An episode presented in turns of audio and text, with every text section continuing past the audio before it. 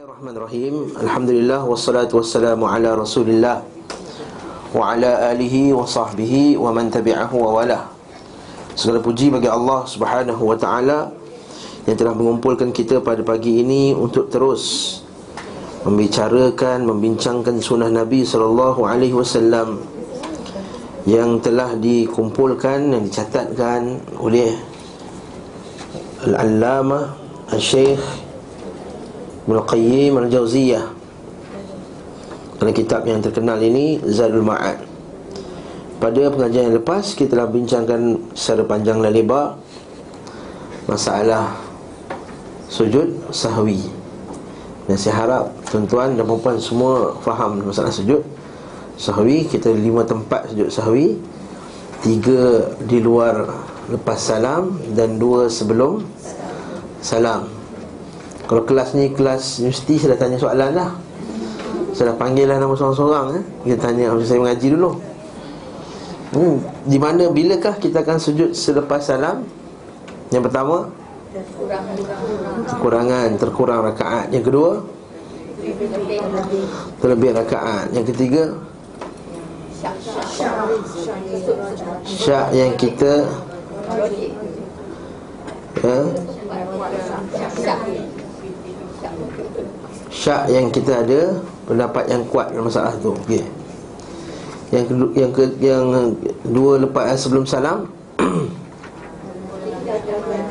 ha, tertinggal sunat abad ataupun tahiyat awal masa saya masa kita sunat abad. Yang kedua syak yang kita tidak ada pendapat yang kuat lalu kita memilih yang kurang. Maka kita sujud sebelum salam. Alhamdulillah. Okey fahamlah tu. Jelas Hari ini disambung pula muka surat 411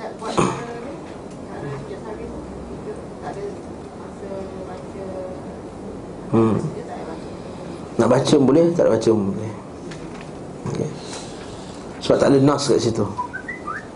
Tidak ada dalil uh, Duduk antara dua sujud tu Ada bacaan tertentu. Allahu'alam bisawab Jadi kita nak terbuka lah Sebab salat itu semua kan doa jadi kalau kita nak berdoa juga pada waktu tu Cuma tak dipanjangkan lah Sebab kalau panjang nescaya Akan adanya riwayat daripada para sahabat radhiyallahu ta'ala anhum Dan Nabi SAW Tentang bahawa Nabi memperpanjangkan duduk antara dua sujud sahwi tu. Faham tak? Jadi Wallahu alam Sekat ilmu saya yang sedikit ni Tak diketahui lah padanya dalil Bahawa ada bacaan tertentu pada waktu tersebut. Dan kita anggap dia sebagai duduk antara dua sujud Seperti dalam salat juga Faham? Okey. Seterusnya muka surat 411 Fasal seterusnya itu bukan petunjuk beliau Sallallahu alaihi wasallam Lam yakun min hadihi. Taghmid ainaih Memejamkan kedua mata ketika salat. Okey. Kita, kita lihat dalam salat ni ada tiga keadaan orang. Ada, Kita boleh katakan ada beberapa keadaan orang dalam salat ni. Pertama orang yang pandangannya tepat ke tempat sujud Maka inilah menepati sunnah Nabi SAW Yang kedua orang yang pandangannya ke sana dan kemari Ke kanan dan ke kiri, ke atas dan ke bawah Maka ini yang dilarang oleh Nabi SAW Inilah ikhtilas yakhtalisu syaitan min salatil abd Iaitu curian yang dilakukan oleh syaitan. Yang ketiga Orang yang memandang ke atas ketika salat. Ini juga dilarang oleh Nabi SAW Nabi kata Siapa yang pandang ke atas tu Allah Ta'ala akan hilangkan pandangannya nanti. Yang keempat Ialah orang yang pejamkan mata. Jadi pejamkan mata ni apa hukumnya? Jadi dibincangkan di sini. Kata Syekh rahimahullah ta'ala Bukan termasuk petunjuk beliau Sallallahu alaihi wasallam Memejamkan kedua matanya ketika salat. Maksudnya bukan sunnah pada pembahasan terdahulu disebutkan bahawa saat tasyahud beliau mengarahkan pandangannya ke hujung jarinya dalam berdoa iaitu ketika tahiyat.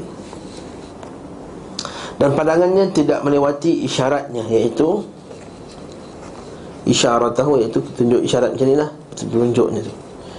Al-Imam Al-Bukhari rahimahullahu taala menyebutkan dalam sahihnya dari Anas ia berkata pernah ada qiram kana qiramun li Aisyah kain. Gambar dan warna dan bergambar. Bergambar sini bukan gambar orang benda hidup ya. Gambar sini gambar lah Gambar bunga Gambar. Yang pastinya bukan gambar Hidup lah. Gambar hidup Saya Nabi SAW makan Murka dan marah. Milik Aisyah radhiyallahu ta'ala anha Dia dijadikan sebagai tirai dalam rumahnya. Macam langsir lah Maka Nabi SAW bersabda Hilangkanlah dariku kiramu ini Amiti Anni kiramaki hadha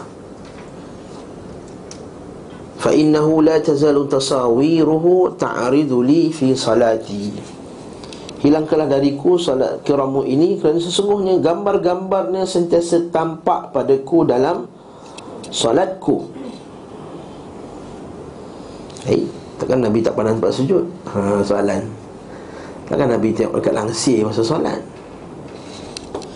Sekiranya beliau menutup kedua matanya tak kala salat Nesai gambar-gambar itu tidak akan tampak bagi beliau ketika beliau melaksanakan salat Jadi dalil pertama Adanya gambar langsir gangguan tadi Menunjukkan bahawa Pertama, Nabi tak tutup mata, satu Yang kedua Bila kita memandang pada tempat sujud Taklah maknanya Bila kita lepas ambil uduk terus. Betul tak? Mesti kita nampak juga tempat sujud tu Nampak juga apa yang ada. Keliling tak pakai langsir Bukannya senting kan langsir Mesti sampai bawah. Jadi bila sampai bawah Nabi akan nampak juga apa yang di Di depan tersebut. Macam kita semayang kan? Kita mana tempat sujud Tapi nampak juga Kadang gajah duduk Gajah-gajah Ha, mangga. Ha Yang India tu dah tak nampak lah sekarang. Dia dekat India tu kan. Dah tak nampak dah. Jadi kita nampak juga Kita boleh nampak juga Betul tak? Kat situ kita katakan bahawa dalil bahawa Nabi SAW tidak tutup mata. Okey, itu satu. Yang kedua, hadis ini pengajarannya Yang kita boleh nampak juga adalah Kita ni tidak digalakkan Bersolat di tempat di mana Tempat tersebut boleh mengganggu kekhusyukan kita. Tak? Contohnya solat di tempat manusia sedang lalu lalang. Waktu Nabi SAW melarang Kita solat di fitariqin nas Di tempat orang lalu lalang Ni semayang Jumaat, dia semayang sunat, dia semayang kat pintu. Tunggulah orang yang bersurai Kau dia ke depan lah. Jangan semayang kat pintu lepas semayang Jumaat tu. Dah tahu dah orang nak keluar ni. Dia semayang juga kat pintu. Jadi orang je lah, orang lalu lalang Dia apa semayang ni tak sunnah. Yang kedua, tak digalakkan semayang di tempat. Ada orang pasang muzik, orang pasang TV Kan terdengar iklan itu, terdengar iklan ini. Ya betul tak? Yang ketiga, Iaitu tak digalakkan kita punya tempat sujud tu banyak sangat. Corak-corak. Sebab dia akan bakal mengganggu kekhusyukan kita. Bayangkan Nabi SAW Insan yang paling khusyuk di sisi ha, di, di kalangan hamba-hambanya Paling khusyuk, tidak ada orang yang lebih khusyuk daripada Nabi SAW Namun Nabi juga terganggu dengan gambar-gambar yang ada. Apa tak lagi kita Dengan sejadah-sejadah yang ada Dengan penuh dengan corak-corak.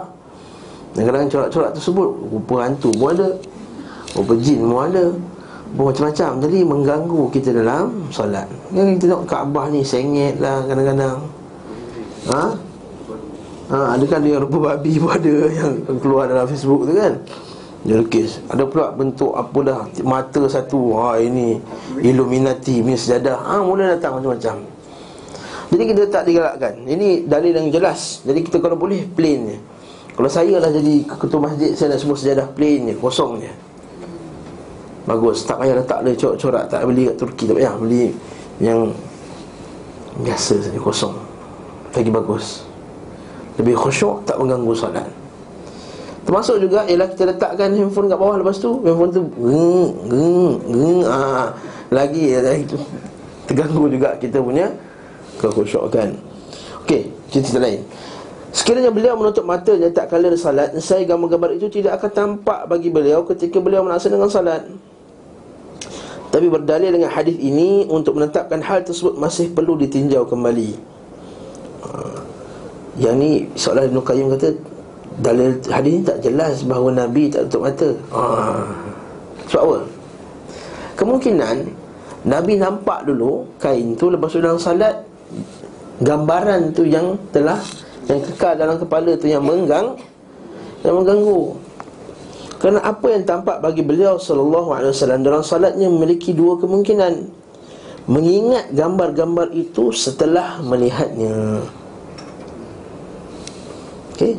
Atau melihat kepadanya secara langsung. Kedua-duanya memiliki kemungkinan yang sama. Agak-agak macam mana pendapat tuan-tuan sekalian Rasanya ingatan Nabi ke ataupun? Kita rasa nampak lebih kuat. Sebab kalau ingatan Kita senasa, senasa nampak corak dalam kehidupan kita. Hmm, kita pergi nampak corak ni Nampak corak tudung orang Nampak corak kain Nampak corak baju Nampak kereta Nampak apa semua. Jadi sentiasa gambaran-gambaran tu akan Mengganggu. Alam Kalau pada pendapat saya Kerana banyak ulama yang berdapat macam ni Iaitu Ialah pandangan yang terus Alam. Tapi Ibn Qayyim dia cuba nak Nak berbincangkan masalah ni Sebab nanti kita akan tengok Di hujung bab nanti Dia seolah-olah kata pendapat yang tutup mata tu pun boleh pakai juga sebenarnya. Okey, indikasi yang lebih jelas terdapat dalam hadis Aisyah radhiyallahu taala anha bahawa beliau Nabi SAW salat memakai baju bergambar. Lalu beliau SAW melihat kepada gambar-gambarnya. Ha. Ketika selesai salat, beliau SAW bersabda bawalah bawalah baju ini kepada Abu Jaham. Abu Jaham ni penjual baju kain tu. Dan datang kepadaku Ambijaniyah Ambijaniyah kain plain Kain biasa Tak ada corak-corak Milik Abu Jaham Sesungguhnya baju ini telah mengganggu konsentrasiku dari salatku tadi ha. Jangan tulis apa-apa kat baju tu Macam-macam tulisan apa semua menyebabkan Terganggu. Kat sini namun berdalil dengan hadis ini juga sama seperti hadis sebelumnya. Kerana maksimal hadis ini hanya menunjukkan bahawa Nabi SAW Secara kebetulan memandangnya Lalu pandangan itu menyibukkan dirinya. Ya Biasalah kan Panjang pandang baju kita Yang nampak tudung orang Nampak telekung Pakai telekung Khadijah kan? Eh, Promote pula. Kan Ya kan, kan dia kan kalau macam dulu kita tekung putih ya sekarang ada merah, ada biru, ada kain macam-macam. Ha, lalu kita tertengok lalu terganggu. Itu tak masalah. Itu kita kata itu yang maksud Nabi wasallam. Masalah tidak memejamkan mata saat salat Juga tidak indikasikan Diindikasikan oleh hadis tentang Perbuatan beliau wasallam Menoleh ke arah bukit Ini kan bincang sebelum ni kan Bila Nabi hantar tentera tu Nabi sentiasa pandang ke arah bukit tu Tunggu ya, Spy datang Untuk bagi berita saat mengirim prajurit berkuda sebagai pengintai Kerana pandangan beliau SAW tersebut Untuk satu keperluan demi perhatiannya terhadap urusan pasukan jadi apa keputusan ni boleh mata tak boleh mata ni Masalah yang sedang kita bicarakan mungkin diindikasikan hadis tentang perbuatan Nabi wasallam menjulurkan tangannya tak kala melaksanakan salat kusuf. Salat gerhana yang malam tadi kita buat. Untuk mengambil tandan anggur dan ketika beliau wasallam melihat syurga. Kan tahu hadis ni? Nabi wasallam kalau kita ada hadis sahih Muslim, Nabi salat uh, apa tu kusur solat gerhana kemudian dibentangkan kepada Nabi SAW syurga dan neraka. Sehingga ketika syurga tu para sahabat nampak macam Nabi ke depan dan Nabi tengah ulur tangan macam nak capai something. Tengah salat lepas tu Nabi stop. Lepas tu sekali pula lepas tu Nabi undur ke belakang pula Nabi macam mengundurkan badannya lepas salat para sahabat tanya kenapa? Macam tu? Bahawa Nabi SAW disebut wa uridat aliyya telah dibentangkan kepada aku syurga. Dan aku cuba untuk mengambil tandan anggur tadi. Tandan kita panggil apa tu? Uh, segugus-gugusan anggur tadi. Dan tapi aku tak dapat. Tangan aku tak sampai Nabi kata. Dan kemudian dibentangkan aku pula neraka dan kepanasan itu menyebabkan aku rasa macam tergundur Mereka tak rasa panas tapi bila nampak kan bila kita nampak benda yang Api yang kita automatik kita akan tergundur Dan aku nampak ada dua orang diazab ketika itu Seorang perempuan yang diazab kerana ha, Kucingnya. Dan seorang lagi Diazab kerana ha, Sahibu mihjan. Orang yang mencuri Dengan tongkatnya Mencuri ketika musim haji. Ha, Tongkat itu ada macam cangkuk kat depan. Lalu dia gunakan cangkuk tu untuk men, Mencuri men, Mencuri apa-apa lah yang boleh dengan tongkat yang panjang tu. Jadi hadis sebut Iza futina bih Bila orang sedar Dia kata tak adalah Aku tersangkut Tangkut Aku ni tongkat ni Dengan barang orang. Aku tak ada niat nak curi Dia kata Dan bila orang lalai Tak nampak dia Dia pun mencuri. Dan yang ketiga Dia nampak uh, Abu Thumamah Amru bin Luhay al-Khuzai Iaitu Amru bin Luhay Iaitu orang yang Yang mengatakan bahawa Gerhana ini disebabkan Kematian orang Ataupun kehidup, uh, kematian seorang yang Pembesar. Dan Amr bin Luhai Husain kata kata raaitu ya ya yajurru qasbahu fin nar iaitu dia tengah sedang tarik tali perutnya yang sedang terburai dalam neraka dan dialah orang yang mengatakan bahawa gerhana bulan ini berlaku disebabkan ada kematian pemimpin-pemimpin besar. Ini kalau kata kalau macam tu pun terburai tali perut macam mana pula kalau orang kata gerhana ni sebabkan hukum apa? hukum alam Bukan kuasa Allah ni sebabkan sains dia kata Lebih teruk daripada Amr bin Luhai tadi. Ya. Dah tiga. Ini tiga golongan tadi. Yang Nabi SAW nampak dalam neraka. Jadi kita kata Kat sini dalil Bahawa Nabi SAW melihat dalam salat. Tapi tak tutup mata. Ha, Dalil lagi lah Menunjukkan bahawa Nabi tak tutup mata. Juga hadis tentang perbuatan beliau Sallallahu alaihi wasallam Mencegah haiwan yang lewat depannya. Sebelum, sebelum ni kan? Nabi ada kambing nak lalu kat depan Nabi Nabi halang. Anak kambing tu Penolakan beliau seorang pemuda Yang betul juga Dan juga seorang wanita yang dihalang Wanita tu tetap juga lalu Dan Nabi kata apa? Wanita ini susah dikalahkan hmm? Dia lalu hadis ni So ketika beliau memisahkan antara dua wanita Sekali lagi bukan wanita eh Jariah Budak Hamba kecil Wanita Bukan dua wanita Dua Hamba perempuan yang belum balik Jariah. Dari bahawa budak kecil yang belum balik perempuan Kita boleh Tolak dia Boleh pegang dia. Cikgu ke kan? Nak pegang tangan Tarik. Contoh-contohnya. Demikian pula hadis-hadis yang menjawab salam dengan isyarat kepada orang yang beri salam kepadanya. Tak kala beliau sedang salat dari bahawa Nabi tutup mata. Kerana beliau SAW hanya beri isyarat kepada siapa yang dilihatnya Begitu pula hadis tentang gangguan syaitan Gangguan ifrit kan? Dan beliau SAW mencekiknya. Tentu saja penglihatan di sini adalah penglihatan dengan mata kepala. Dari keseluruhan hadis-hadis ini Dan yang lain dapat disimpulkan bahawa Beliau SAW tidak memejamkan matanya dalam salat. Jadi Asalnya yang sunnahnya apa? Tidak pejamkan mata dalam solat tu. Ustaz, tapi saya kalau tak pejam mata tak khusyuk Ustaz. Ha, soalan yang timbul pula. Kalau tak pejamkan mata tak khusyuk. Okey. Yang nombor satu, kalau tak pejamkan mata tak khusyuk tu sebab apa? Kalau dia tak, dia tak pejamkan mata sebab keliling dia tu banyak sangat benda yang mengganggu dia solat. Maka ketika itu pejamkan mata tak ada masalah. Tapi memang kau dah dah clear dah tak ada apa-apa, tak ada bunyi tak bising dekat masjid. Kalau boleh latihlah mata tersebut untuk khusyuk dengan membuka mata. Seperti mana Nabi SAW buat. Sebenarnya kalau kita tetapkan mata kita pada tempat sujud dan tak pergi ke mana-mana, sebenarnya lebih khusyuk daripada pejamkan mata. Sebab nombor satu, bila kita memandang bawah itu dia lebih menunjukkan ketundukan ke hadapan Allah. Kita, kita, kita bayangkan kita jumpa satu orang Kita tak pandang, kita pandang bawah je Dalil apa?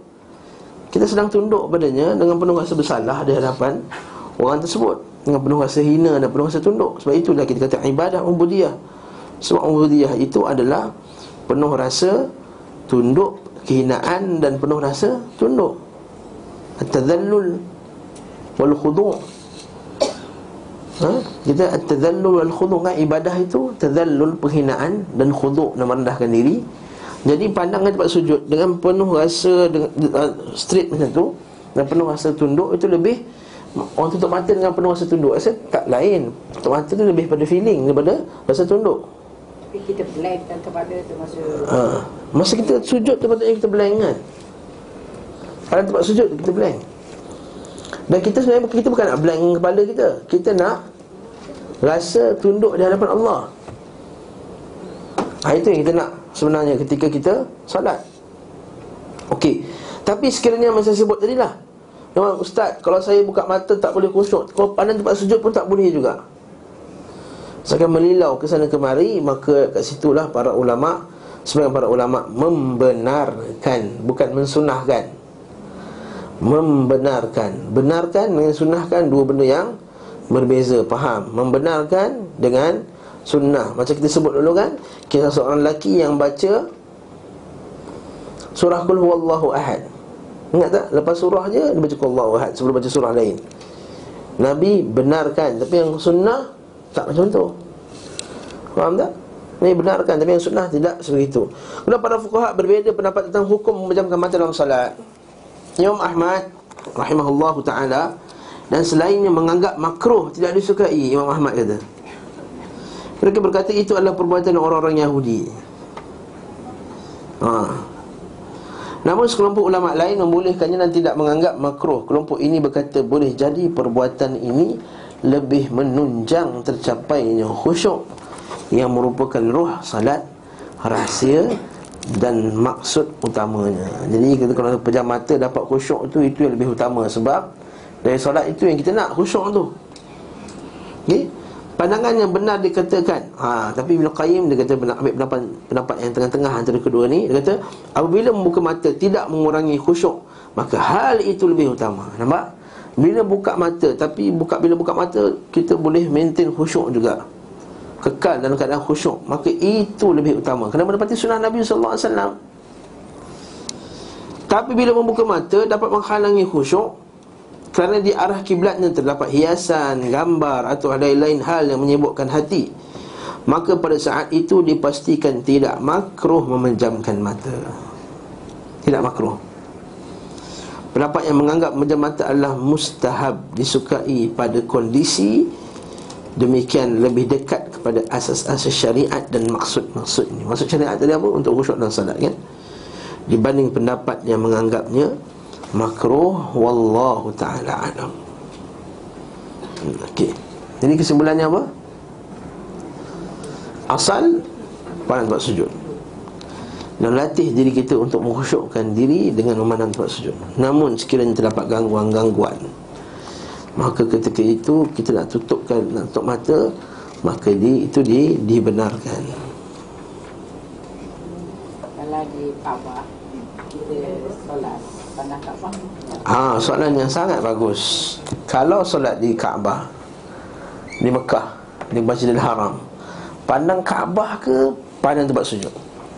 Soalan. Ha? Yang rajih dan masalah yang kuat masalah ini adalah memandang tempat sujud kerana umumnya hadis tadi. Boleh datang satu hadis dengan umum Tidak boleh kita khususkan je Melainkan kerana ada dalil juga Ya terdapat sana satu hadis. Dia Dikatakan bila kita semayang dekat Kaabah Maka pandang Kaabah sekian-sekian dengan pahala sekian-sekian. Itu hadisnya tidak Tak sahih. Walhamdulillahirrabbilalamin Namun di sana kita ada juga pendapat mazhab maliki. Kalau tak salah saya, kalau, kalau tak salah saya Orang mazhab maliki yang kata bila kita salat di, di Mekah Kita pandang Kaabah. Saya rasa pandang Kaabah pun boleh juga mengganggu kekhusyukan juga.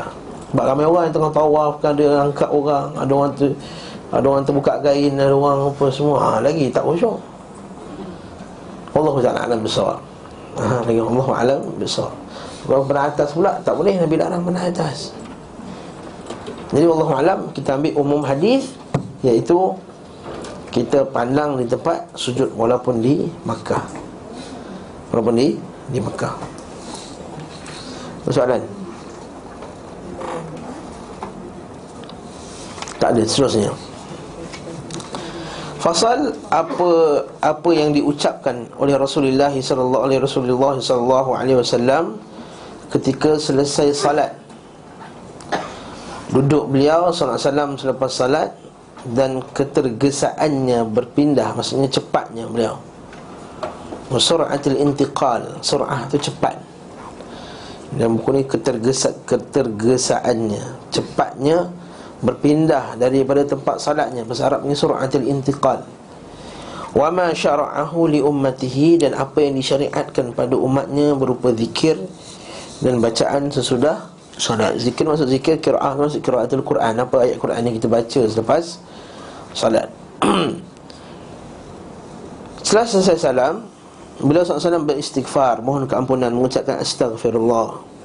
Sebanyak tiga kali Astaghfirullah Astaghfirullah Astaghfirullah Sebagian ulama berpendapat boleh juga kita mendatangkan dengan lafaz yang penuh seperti astaghfirullahalazim alladzi la ilaha illa wal hayyul qayyum wa atubu ilaik.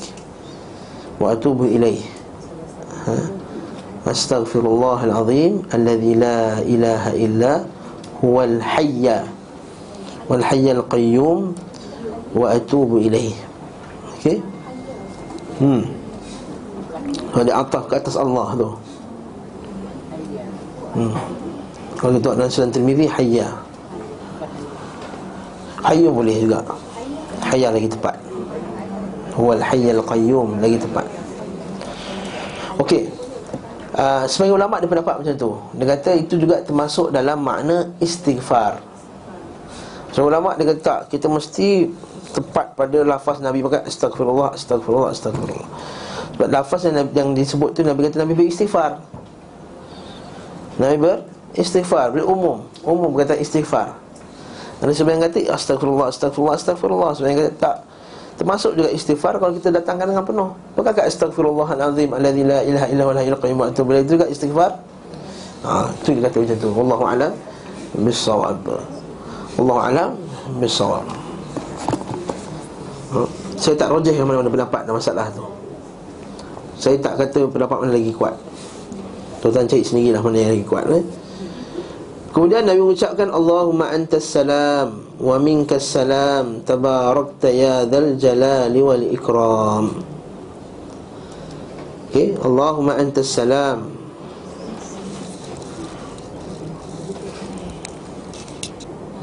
Untuk kita ni tak sebut Assalamu ala Allah Pernah berlaku zaman zaman Nabi dulu ada seorang lelaki ni dia kata Assalamu ala Allah Sejahteraan ke atasmu ya Allah. Nabi kata tak diucapkan salam ke atas Allah Kerana Allah itulah salam. Dia kata Assalam. Allahumma anta salam. Angin kesejahteraan Engkau lah kesejahteraan. Maksud Allah Ta'ala yang sejahterakan kita daripada Segala keburukan Dan kesihatan Kerosakan akidah Kerosakan dari akhlak Kerosakan dari segi amalan Dan semuanya sekali. Masalah dunia dan di akhirat. Assalam. Jadi bila kita ucapkan Assalamualaikum warahmatullahi Kita minta Allah Ta'ala berikan kesejahteraan Kepada kita Kesejahteraan dunia akhirat. Wa minkas salam Daripada engkau juga datangnya kesejahteraan Maksudnya daripada Allah Ta'ala datang kesejahteraan itu Kesejahteraan tidak datang daripada Harta benda. Kesejahteraan tidak datang daripada uh, Anak pinak Tak datang daripada semua benda ni. Datang daripada Allah Jadi kalau anak pinaknya Hartanya Semuanya kerana Allah Maka Allah Ta'ala akan beri kesejahteraan kepada kita. Tabarak ya dzal jalali wal ikram engkaulah yang mempunyai keagungan. Tabarak. Ya dzal jalal maha berkah engkau ya Allah. Ya dzal jalal jalal keagungan ikram kemuliaan. Itu nama al jalal wal ikram datang sekali. Ini antara nama antara kalau dipelajari asmaul husna asmaul husna wa asma' sifat antara nama yang didatangkan sekali serentak dia ya dzal jalal al jalal wal ikram Okey ada ni wa yang Wallahu a'lam bisawab. Ya wallahu a'lam bisawab. Beliau SAW tidak berdiam menghadap kiblat kecuali sekadar mengucap kalimah itu. Maksudnya sampai Allah ma'antas salam wa minkas salam tabarakta raya dalam ikram, Nabi dah tukar kedudukan. Nabi tak stay lama-lama pandang itu. Nabi berpaling ke depan. Ni imam lah ni. Makmum yang buat itu semua paling ke belakang ni. Makmum stay di tempat dia. Ni imam, imam. Ha? Okey. Bahkan beliau SAW segera menghadap menghadap makmum. Tukar tukar kedudukan. Beliau SAW kadang-kadang berbalik dari dari arah kanan dan kirinya ke arah kanan dan kirinya. Okey, Ibnu Mas'ud berkata aku melihat Rasulullah sallallahu alaihi wasallam kebanyakannya kathira atau aktsaru ma raaitu Rasulullah SAW yansarifu an yamini. Nabi pusing pusing ke kanan. Ha. Semayang macam ni? Nabi pusing Kanan. Okey? Pusing ke kanannya. Jadi kalau semayang jadi imam macam ni Dia pusinglah ke kanan macam ni. Okey Macam tu lah. Okey Dari arah kirinya Nah ha? Saudara Anas berkata Aku lebih, lebih melihat Rasulullah SAW berbalik dari arah kanannya Itu kata Anas Maksudnya kata kiri Riwayat pertama dapat dalam As-Sahihain sedangkan riwayat kedua dapat dalam Sahih Muslim. Dari bahawa Nabi buat dua-dua. Dan Allah bin berkata aku melihat Rasulullah berbalik dari arah kanan dan kirinya pada salat. Dari bahawa Nabi buat dua sekali. Bila SAW menghadapkan wajahnya kepada makmum tanpa mengkhususkan satu sisi tertentu di antara mereka. Apabila selesai salat subuh, beliau SAW duduk di tempat salatnya hingga terbit matahari. Masya Allah. Hmm. Kan bila SAW kata siapa berzikir sampai subuh, dapat pahala umrah, tamatan tamah tamah, sempurna sempurna sempurna. Dapat haji, pahala macam pahala umrah sampai berzikir sampai matahari terbit kemudian mendirikan dua salat. Dua rakaat salat. Salat sunat syuruk Yang sebenarnya kata salat sunat duha hmm. Ya kan Ha, itu kita ada ada, ada uh, pendapat, perbezaan pendapat Sebenarnya ulama kata duha syuruk itulah solat duha yang awal. Seawal-awal solat duha. Sebagian ulama dia memisahkan solat syuruk dengan solat duha. Tapi itu sebab bukan solat duha ketika matahari dah terbit. Itu waktu matahari dah naik sepenggal sepenggalah masa setengah masa naik. Dia kata itu waktu afdal. Itu waktu waktu afdal uh, duha. Namun itulah solat yang awal itulah dipanggil as-salatul awabin. Yang kita sebut sebelum ni kan? Sebenarnya solat awabin yang terbagi dan isyak itu tak benar, tak sahih. Yang sahih salatul awabin adalah solat Duha di awal waktu Yang kita panggil Sebagian kata solat Syuruk Kata ala kulihal itu khilaf dari segi nama saja Yang penting buat Jadi, ha, Bergaduh pasal syuruk ke duha Syuruk ke duha Rupanya tak buat pun hmm? Hmm, okay? Beliau SAW biasa mengucapkan Di belakang solat Mana di belakang tu lepas lah Yang saya faham Fi duburi kulli salah Fi duburi kulli salah Kalau bahasa Arab Fi duburi kulli salah Dubur tu bukan Dubur ni maksud dubur tu di Lepas salat lah Okey. La ilaha illallah wahdahu la syarika lah. Lahul mulku wa lahul hamdu wa huwa ala kulli syai'in qadir. Mani'a lima a'taita wa la mu'tiya lima mana'ta wa la yanfa'u dal jadd minkal jadd. Masa sebelum belajar ni kita sepelik betul orang baca ni dulu. Hmm? Kita belajar dulu standard ya macam masjid buat standard. Jadi kita boleh mengaji. Lepas tu kita datang kita solat dengan syekh tu guru kami itu semua kita tengok zikir apa dia tak dengar Rupanya Imam Sabit dulu sunnah Nabi SAW eh? Kita pakai yang ketah yang orang sebang-sebang masjid yang dah puluh-puluh tahun kan 1930-an yang buku dalam bahasa nya tu pun dia ada tolak nya tu ha. Betul tak? Ha, itu, itu buku lama tu Masa ayah saya pun pakai lagi Lepas semayang pun dia buat lagi pakai buku tu ha. Tapi tak ala kulihat itu pun betul juga Cuma ada beberapa tambahan lafaz yang kita tak tahu datang dari mana itu je Tapi dari segi asasnya Apa yang dibuat oleh orang kita ni Masih lagi dalam Sunnah Nabi. Cuma dia tambahkan serta-serta benda yang tak disebut. Ha, Ada tambah sikit-sikit. Tapi kebanyakannya okey. Okay, Contohnya ni lah okay, Yang kita tak biasa dengar. Allahumma la la ilaha illallah wahdahu la syarikalah Tiada ilah yang berhak disembah melainkan mu ya Allah. Yang yang satu yang tidak disyirik bagimu. Bagimu segala kerajaan dan bagimu segala pujian wa huwa ala kulli syai'in qadir dan dia berkuasa di atas segala sesuatu. Allahumma la mani'a lima ataita. Ya Allah tidak ada yang dapat mencegah apa yang kau telah berikan.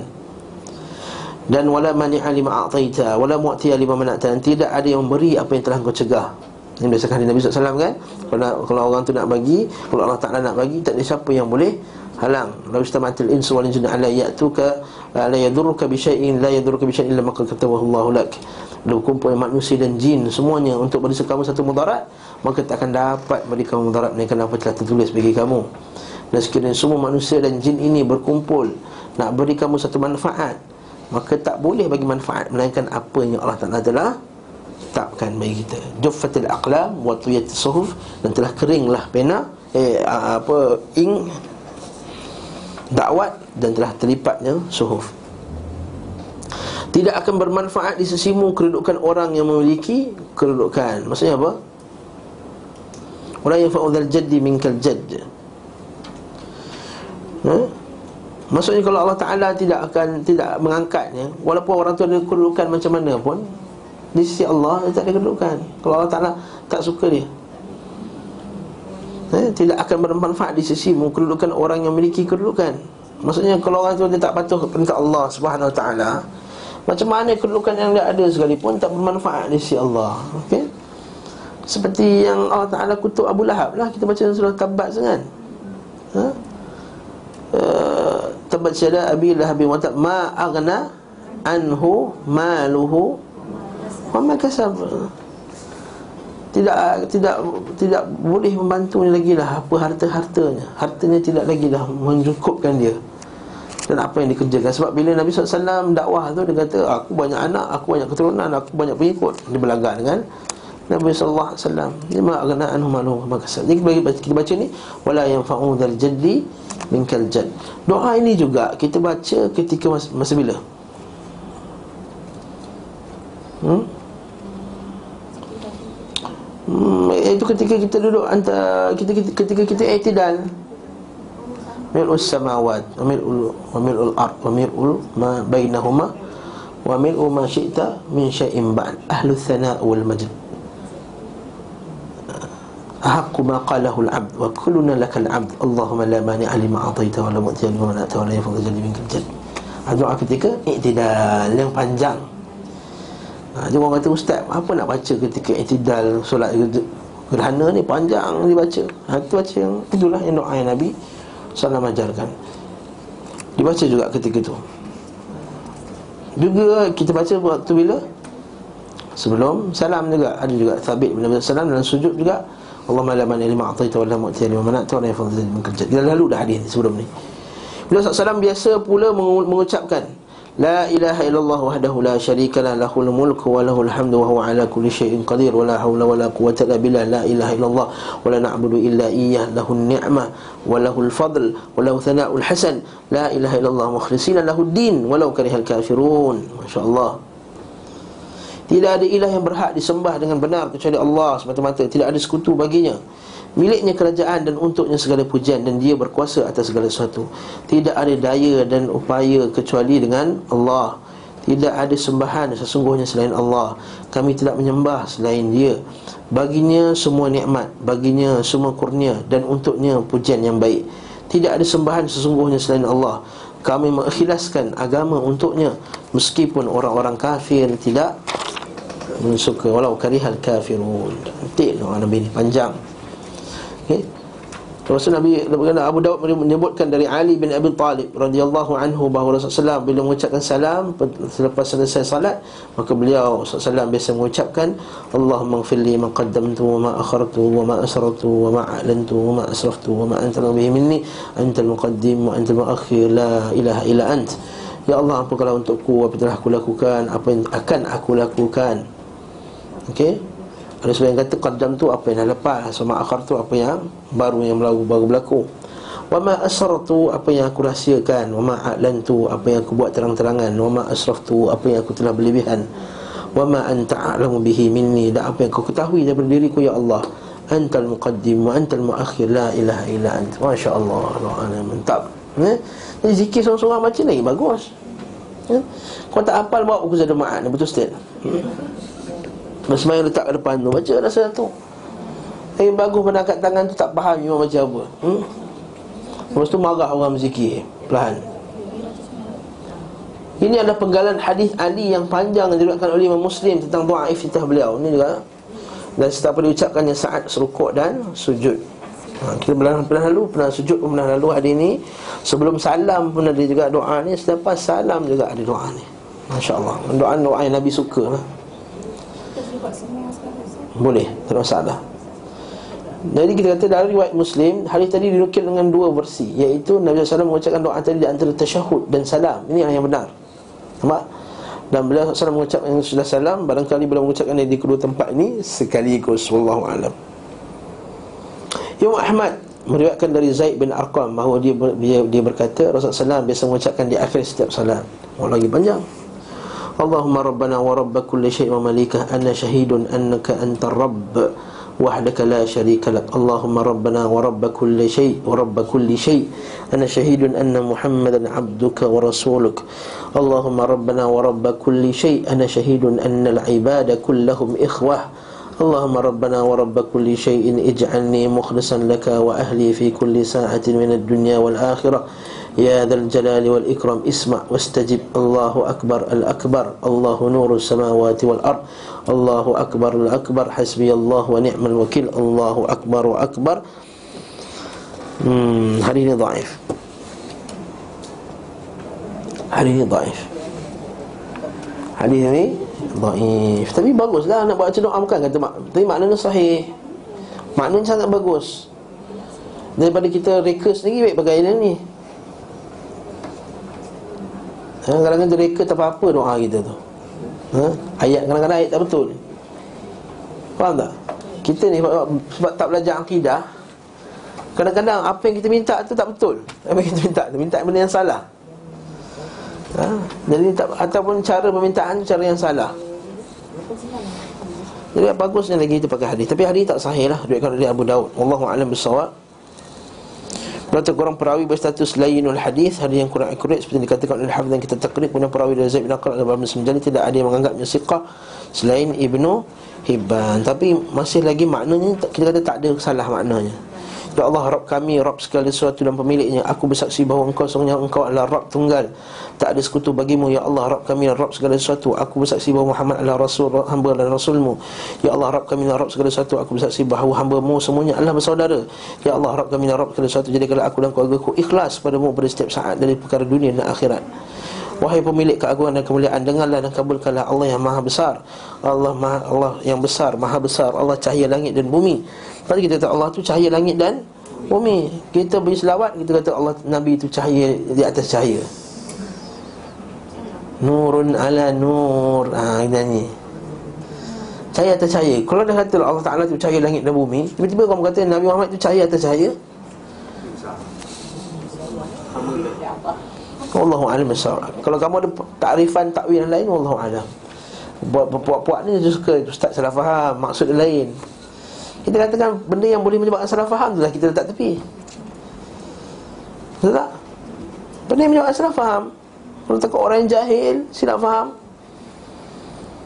Satu Nabi SAW melarang orang Pergi ziarah kubur pada waktu awal kan? Sebab takut orang jadikan kubur sebagai tempat sembahan. Bila orang semua dah okey Jadi Nabi pun benarkan orang ziarah kubur Untuk menghati kematian. Kenapa? Awalnya? Sebab takut orang salah faham. Kenapa pada peringkat awal Nabi SAW tak kasih orang tulis hadis Kerana kata apa? La taktubu anni ghairal Quran. Wa man kataba anni ghairal Quran falyamhu. Nabi SAW kata jangan tulis aku daripada Quran. Siapa yang tulis aku daripada selain Quran Maka buangkannya Padamkannya Hapuskannya.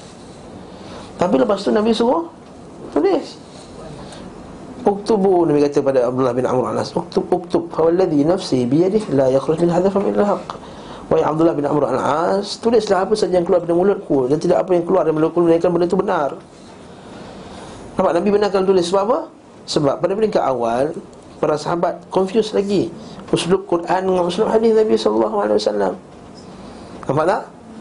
Jadi kita faham benda tersebut takut orang salah Faham Nabi SAW tak besarkan Kaabah pada pada rupa pada saiznya yang asal iaitu yang meliputi orang, orang kita panggil Hijir Ismail tu kan. Sebenarnya tak tak sabit nama Hijir Ismail tu tapi ala kuliah nama tu dah famous ha, Kita ada tempat Nabi Hijrah Ismail Sebenarnya asal ni Kaabah sampai situ. Tapi Nabi, Nabi, Nabi, Nabi tak buat. Takut orang silap Faham. Nabi SAW tak bunuh sebagian Tak hukum bunuh. Atas sebagian orang munafik Yang mengeluarkan kata-kata Yang kufur Di sisi Allah SWT Takut orang silap Faham. Nampak tak? Banyak benda yang silap faham. Nabi elakkan benda tersebut. Takkanlah lafaz yang tadi itu Memang menyebabkan orang silap faham. Confirm silap fahamnya Nabi Pasti kalau Nabi ada Pasti Nabi kata Janganlah puji macam ni. Ha, Sebagian sahabat kata Anta sayyiduna wabnu sayyidina. Engkau lah ketua Engkau lah, engkau lah pemimpin kami Engkau lah penghulu kami Dan ketua penghulu kami Puji boleh Nabi kata apa? Kulu, ma, uh, kulu biqawlikum Walakin las tastahwiyannakum syaitan. Katalah kata-kata kamu Tapi hati-hati Jangan syaitan menipu kamu. Ha, Nampak? Itu baru kata Sayyidina, Ibnu Sayyidina, Sayyidina, Sayyidina. Itu pun Nabi dah dia kata dah dah macam marah, macam marah. Dia kata la wala yastahwiyan tastahwiyan syaitan. Jangan syaitan menipu kamu. Nah, ini kalau kita kata Allahu nurus samawati. Allah Taala langit cahaya langit dan bumi. Dikuatkan lagi dengan ayat Quran kan surah Nur tu. Allahu nurus samawati. Maka lu nurihi ka fiha misbah tu. Al misbahu fi zujaja. Lalu aku kata Nabi nurun ala nur. La haula wala quwwata illa billah. Kalau bukan kau masukkan dia lagi tinggi pada Allah Taala dan kita pasti dia tak masukkan sedemikian. Kita, kita sangka baik lagi. Namun pada lafaznya menyebabkan sebagian orang yang jahil Akan silap. Faham? Yep. Ya,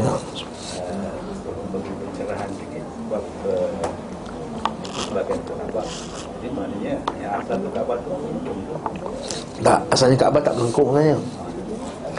Melengkung tu selepas tu baru orang buat melengkung Sebab nak tawaf senang Lepas tu baru orang buat meleng Melengkung. Asalnya Kaabah tak melengkung Murabbak Empat segi. Jadi di mana Hijri Ismail tu Asal Wallahu'alam Wallahu'alam Saya tak tahu. Mana datang nama Hijri Ismail pun saya tak tahu. Dan orang berebut-rebut Nak solat di situ. Sebab orang berebut Sebab siapa yang solat dalam tu Macam solat dalam Kaabah?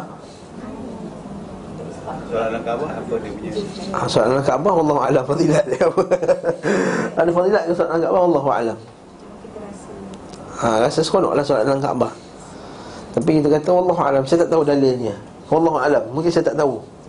Kalau ada saya bagi tahu lah. Wallahu'alam Saya tak tahu Ketahui dalilnya. Dan para masyaih kita bila pergi pula Dia tak ada pula. Dia, dia kata digalakkan Digalakkan solat kat Hijaz Ismail Tak ada. Bahkan lebih digalakkan lagi solat di belakang makam Ibrahim tu Lagi lagi Allah. Maksud tu, tu, tu tak termasuk dalam ritual umrah pun. Tak termasuk dalam ibadah umrah tu Jadi jangan berebut-berebut masa tawaf tu nak pergi masuk dalam tu Tawaf dah habis semua umrah Bila datang kemudian Nak seronok-seronok ke apa Nak ibadah kan nak rasa, nak feel semua Maka Nak rasa ibadah dalam Kaabah Boleh ibadah dalam tu Kat Hijaz Ismail Kalau tak dapat pun jangan rasa tekilan Tawaf lagi afdal daripada Daripada Mes tu Solat dalam dalam Hijaz Ismail Hmm, Allah. Asal dia tak buat. Ada ke Hijri Ismail? Asal-asal Tak asalnya Hijr Ismail itulah Kaabah. tak buat. Ha. Kan ini Kaabah, lepas tu ini Hijr Ismail kan. Asalnya Kaabah sampai sini kalau kita baca sirah lah. Tapi sebabkan lepas banjir besar tu Kaabah tu runtuh. Lepas Kaabah runtuh, orang orang jahiliah ni, orang musyrikin nak kumpulkan duit. Tapi orang ni pandai pula Dia kata nak kumpul duit Mesti kumpul duit halal je ha. Itu yang hebat tu orang ni Maksudnya bahawa dia, mereka ada akidah lagi tak? Ada lagi Tapi akidah ni tak menamatkan mereka. Macam orang Melayu kita lah. Eh, Jangan buat macam ni kan Orang tak nak marah Tapi dia main judi Dia buat syirik apa semua. Betul tak? Ha. Babi tak makan eh, Babi haram. Pada masa sama dia makan riba. Sama je haram dua. Ha, ha, Arab ni macam tu lah. Macam dia juga Kuat kabah kena duit halal kata. Ha. Bagus lagi orang jahiliah ada orang kita. Sebab kita pergi haji dengan duit haram. Eh? Nah, orang jahiliah tu lagi? Lagi bagus dalam masalah bab ni. Dia tahu nak buat Kaabah ni Tak boleh bukan duit. Haram. Orang kita pergi umrah Dengan duit menang konsert apa kan ya? Ada pendapat. Sponsor bapak lagi apa? Ada pendapat.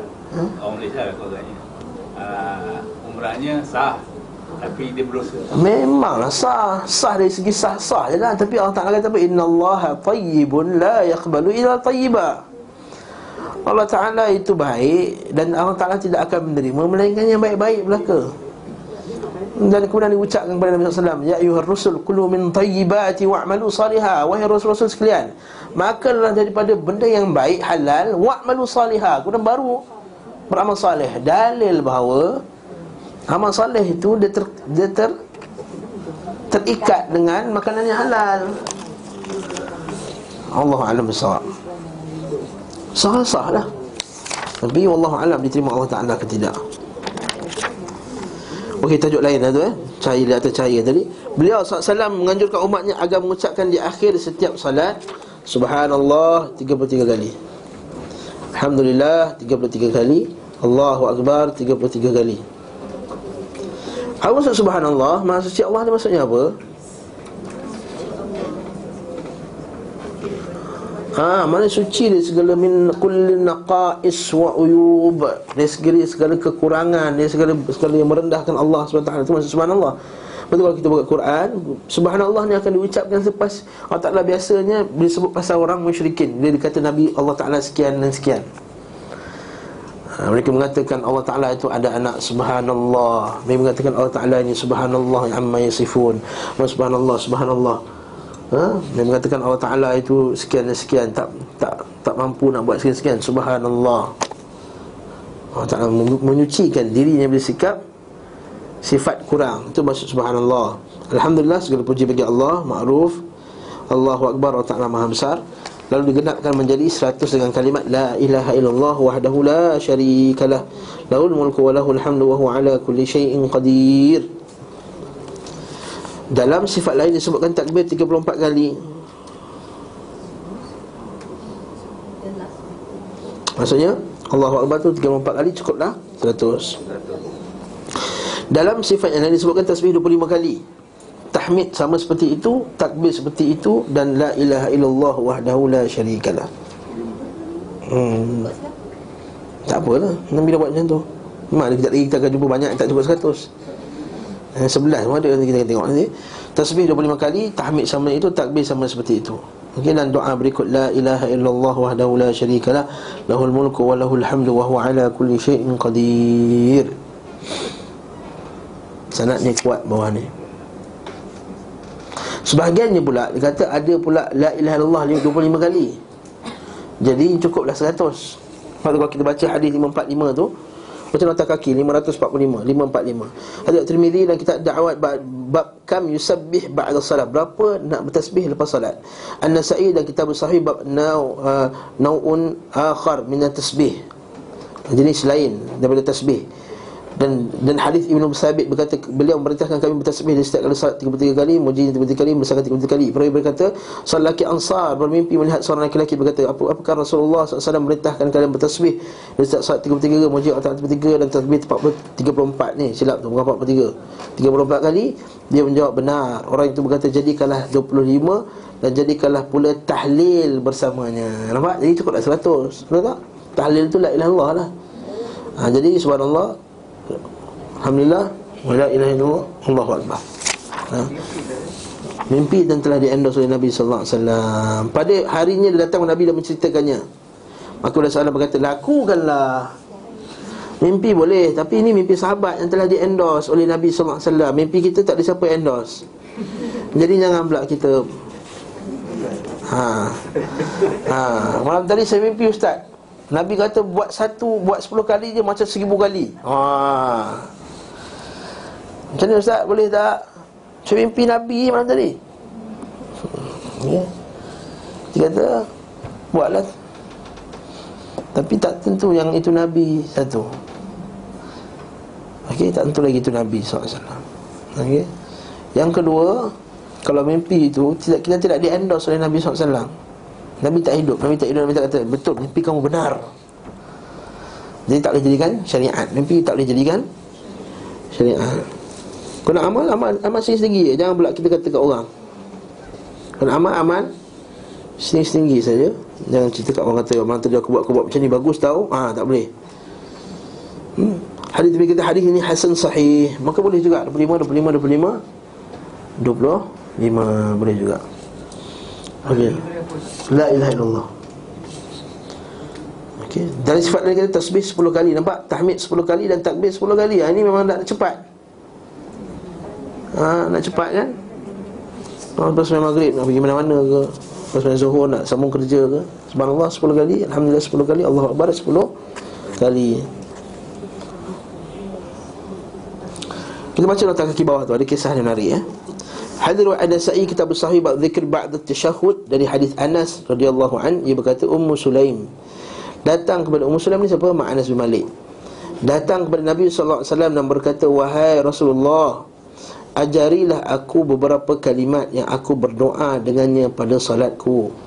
Beliau bersabda bertasbihlah kepada Allah 10 kali bertahmidlah kepadanya 10 kali dan bertakbirlah 10 kali. Setelah itu bermohonlah akan keperluanmu Mula berkata ya ya ya. Sanadnya hasan. Diriwayatkan oleh An-Nasa'i kita bersahwi bab ada tasbih ba'da taslim bab bilangan tasbih lepas salam. Dari hadis Abdullah bin Umar dia berkata Rasulullah SAW bersabda ada dua perkara. Tidaklah seorang muslim menghitungnya melainkan ia akan masuk syurga Adapun kedua perkara ini mudah namun amat sedikit orang yang mengamalkan keduanya. Nampak? Masya-Allah. Allah berkata Rasulullah bersabda salat lima waktu kemudian salah dan kemudian salah seorang di antara kalian bertasbih di akhir selepas salat 10 kali, tahmid 10 kali, takbir 10 kali. Subhanallah. Eh? Amal si kecil tapi tak masuk syurga kan? Juga hadis yang seterusnya, hadis-hadis yang yang diterima, makbul insya-Allah. Sanadnya hasan. Jadi 10 kali boleh Orang cepat sangat Malas gila 10 kali cukup Ha, subhanallah, subhanallah, subhanallah, subhanallah, subhanallah, subhanallah, subhanallah, subhanallah, subhanallah, subhanallah. Alhamdulillah, alhamdulillah, alhamdulillah, alhamdulillah, alhamdulillah, alhamdulillah, alhamdulillah. Allah, Allah, Allah, Allah, Allah, Allah, Allah. Ih, tak apa seminit. Hmm? Ha, tak sampai seminit. Menurut saya, sifat zikir ini hanya berasal dari tafsiran sebahagian perawi. Lafaz tadi adalah kalian bertasbih, bertahmid dan bertakbir di akhir setiap sekali salat 33 kali. Maksudnya bahawa masing-masing dari tasbih dan tahmid dibaca sebanyak 33 kali. Nah, ini sebagian tafsiran dia lah.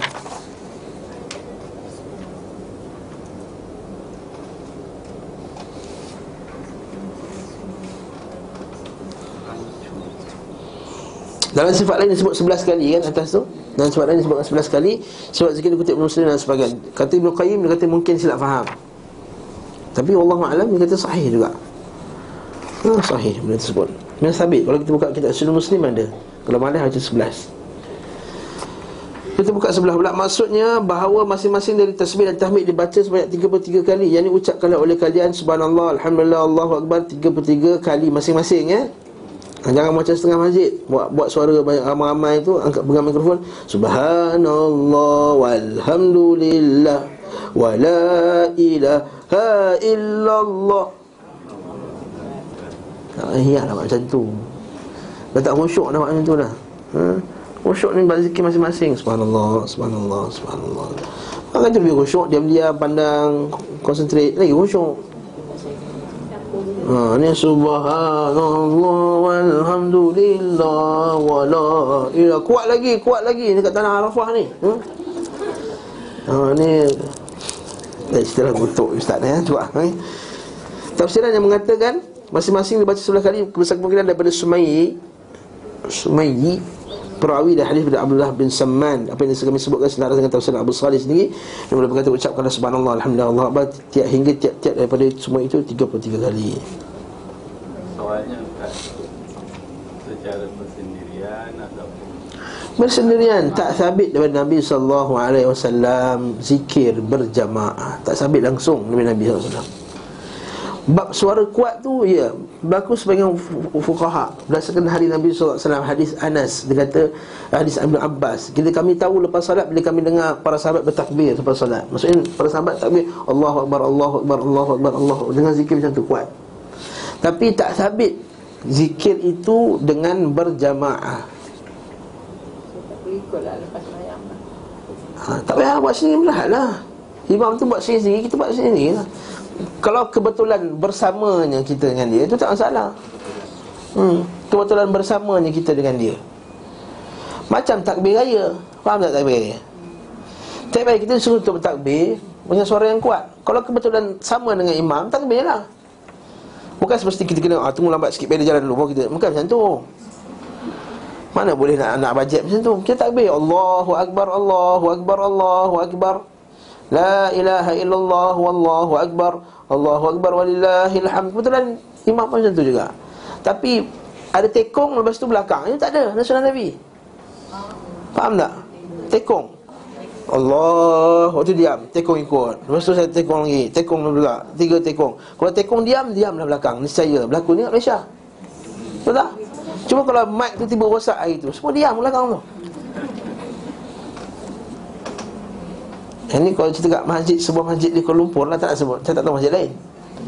Di sebuah masjid di Kuala Lumpur. Bila mic tu tak jalan Diamlah semua diam sunyi. Semua tak kerti takbir. Sunnahnya bila masuk masjid tu Allahu Akbar Allahu Akbar Allahu Akbar La ilaha illallah Allahu Akbar. Kita tak, tak sunyi macam kita tekong ha, Tak tekong ikut Tekong ikut Tekong ikut. Bukan Eh, bukan itu tak sunnah. Macam tu juga selepas solat. Kebetulan kalau imam di tengah kita sama dengan kita, subhanallah, dia pun subhanallah, kita pun subhanallah. Tak ada masalah. Namun kalau nak sama-sama Ha, mari kita sama-sama Subhanallah Walhamdulillah Wala ilah Itu tak sama, tak sama, tak sama sekali lagi Ha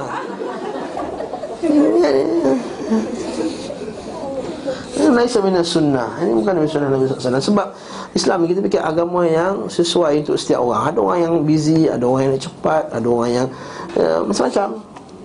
Nak zikir Ada orang nak zikir banyak Ada orang nak zikir sikit Ada orang nak zikir banyak. Okey. Tak ada sunnah. Ha? Bertakbir tu waktu Takbir bukan maksudnya para sahabat Allah bukan macam tu. Tak yang Tapi dia dengar bila kita dengar lepas banyak Allah oh, tak. Raya Takbir Ha. raya Tapi lain kenapa? Amalan kita Dah amalan kita, amalan kita bukan dalil. Macam mana? Itu amalan kita. Di negara lain macam mana Ustaz? Takbir je, mana ada apa. Kat Indon Ah, Indonesia memanglah Indonesia, Malaysia, Brunei, Thailand Jangan tanya Ni sama, kitab pun sama Kita pergi ke Puja, kitab kuning sama yang boleh baca kat Malaysia Pergi ke Puja Kitab kuning yang sama Bahasa belajar sebab tu kita orang Puja yang mengaji sekolah pondok Dia boleh cakap Melayu Sebab dia baca kitab Melayu. Ha, macam. Ha, Yang duduk Khmer, yang duduk bandar dia tak cakap cam Dia tak cakap cam Dia tak baca kitab kuning Melayu tak sekolah, dia tak sekolah agama tu. Orang tu orang cam datang sini Sekejap je boleh, boleh cakap Melayu dah. Yang mengaji tu lah Itu tempat mengaji kitab kuning. Kitab kuning di Thailand Kitab kuning di Malaysia Kitab kuning di Kamboja Kitab kuning di Brunei Kitab kuning di Indonesia. Sama je. Kitab kitab tu yang dibaca. Itu sama je amalan je Okey? Tadi itu, itu cerita dia. Hmm? Di luar ni lah. Okey. Tentang Hari Arafah. Saya masih lagi Hari Arafah tu 9 Zulhijjah Ataupun hari di mana orang wukuf di Arafah Dua-dua. Ha? Dua-dua eh? Ada pendapat kata hari wukuf Ada pendapat kata. Okey, tapi itu bukan makamnya Untuk bincangkan ni ha, Lepas kelas insyaAllah. Dah habis pun puasa, Jadi puasa tak? InsyaAllah. Siapa puasa hari Sabtu dapat pahala InsyaAllah. Siapa puasa hari Jumaat juga dapat pahala. Sekiranya dia ambil pendapat yang kata Hari wukuf tu ialah hari Jumaat Tak ada masalah. Duduk boleh insyaAllah. Dulu boleh. Bukan kata dulu boleh. Saya kata siapa ambil kata hari Jumaat itu adalah hari wukuf Dan dia puasa pada hari tersebut. InsyaAllah. Allah Ta'ala bagi dia ganjaran pahala padanya. Dan siapa yang puasa pada hari Sabtu? Dengan itikad bahawa hari Arafah tu hari Sabtu. Berdasarkan pendapat para ulama' Sebenarnya ulama-ulama. Banyak juga ulama' yang kata sedemikian. InsyaAllah dapat juga pahala. Ha, Dalam hadis Nabi SAW Ada orang kan Dia sembahyang ha? Dia yang Nabi kata La yusallian al-asra illa fi Bani Quraizah. Dia jangan kamu sembahyang asam Melainkan pada Bani Quraizah. Ada sebahagiannya Dia sembahyang cepat. Maksud Nabi Nabi nak suruh kita bersegera. Nabi kata janganlah kamu salat asam Melainkan pada Bani Bila sampai perkampungan Bani Quraizah. Maka sebahagiannya puasa Eh sebahagiannya salat de, Sebelum sampai Bani Quraizah Nak cepat. Sebahagian tak Nabi suruh kita sembahyang kat situ juga. Maka Nabi kata dulu dapat pahala. Ha? Kullu wa'adallahu husna Setiap orang dapat juga ganjarannya. InsyaAllah. Ha? Kalau kita baca ayat berkenaan dengan Nabi Fahamnaha Sulaiman Wa kullan atayna hukman wa ilma. Maka telah bagi kefahaman pada Nabi Sulaiman. Ha, Melakukan perselisihan Nabi Sulaiman dengan satu lagi Nabi Allah Alam tak ingat nama dia. Maka berlaku perselisihan Nabi Sulaiman buat satu keputusan Yang berbeza dengan satu lagi Nabi. Maka dua-dua tu dapat ganjaran walaupun salah satunya lebih benar. Dalam masalah ni tak dapat kita nak rajihkan mana yang lebih kuat masalah ni. Dan setiap orang ada hujah yang kuat. Hmm? Bukan dua-dua boleh terima. Dua-dua tu pendapat yang muktabar. Yang boleh diterima. Tapi kita kena pilih satu, tak boleh kata ada dua boleh kena kena uh, kena uh, kena puasa dua hari tak? Kena puasa dua hari tak? Tapi siapa nak puasa? pasal, pasal pilih Kena kena pilih Dari segi Keuniformiti umat Hmm? Lebih baik dah dipilih Satu sahaja. Nah, Tak- Jadi tak adalah orang kafir kata Ah apa dari Islam? Oh, kalau uniformity umat Kita semayang pun sekali lah semua. Tak boleh khilaf langsung dalam solat. Nampak tak? Kalau itu solat kita jangan beza langsung. Mazhab semua kita padamkan Satu dunia Mekah umumkan Semua pakai mazhab Mekah Habis. Uniform umat. Imam Malik rahimahullah pada zaman dia pernah perintah dia kata apa? Dia kata kami kami nak jadikan pendapat kamu wahai Imam Malik pendapat mazhab negara kita. Imam Malik kata apa? Aku manusia, aku boleh salah, aku boleh betul, tak ada manusia yang sempurna. Jadi kemungkinan pendapat aku ni salah. Atas dasar itulah kita katakan tak boleh kita nak ambil satu pendapat kemudian kita kata nak umumkan. Kecuali pendapat kita dapat padanya masalah Contohnya apa? Bab nikah kahwin contohnya Nikah kahwin kita tahu ada, ada, ada mazhab kata tak payah saksi Dia kata tak payah wali apa semua. Tapi kita bila kat Malaysia Kita sebagai satu mazhab Supaya nanti tak berlakunya Masalah yang akan datang lepas kemudian Ada benda yang tak ada masalah Macam tu Macam pada bawa masalah wudhu Masalah apa semua ni. Kalau kita pendapat itu pun tidak ada masalah. Cuma janganlah bagi yang puasa pada Jumaat tu Raya pada Sabtu tu ha, Itu akan menyebabkan ha, Perselisihan Nampak tak?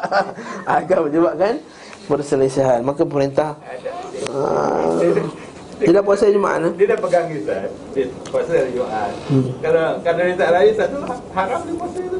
Ha, dia, dia tak boleh puasa lah hari, Sab- Ha. Sabtu tu. Tapi jangan raya lah. Ha, jangan raya. Tapi jangan raya. Dia puasa Jumaat Dengan intiqad dia hari Arafah. Maka hari seterusnya Dia tak tak boleh puasa Sebab hari lepas tu 10 hari bulan.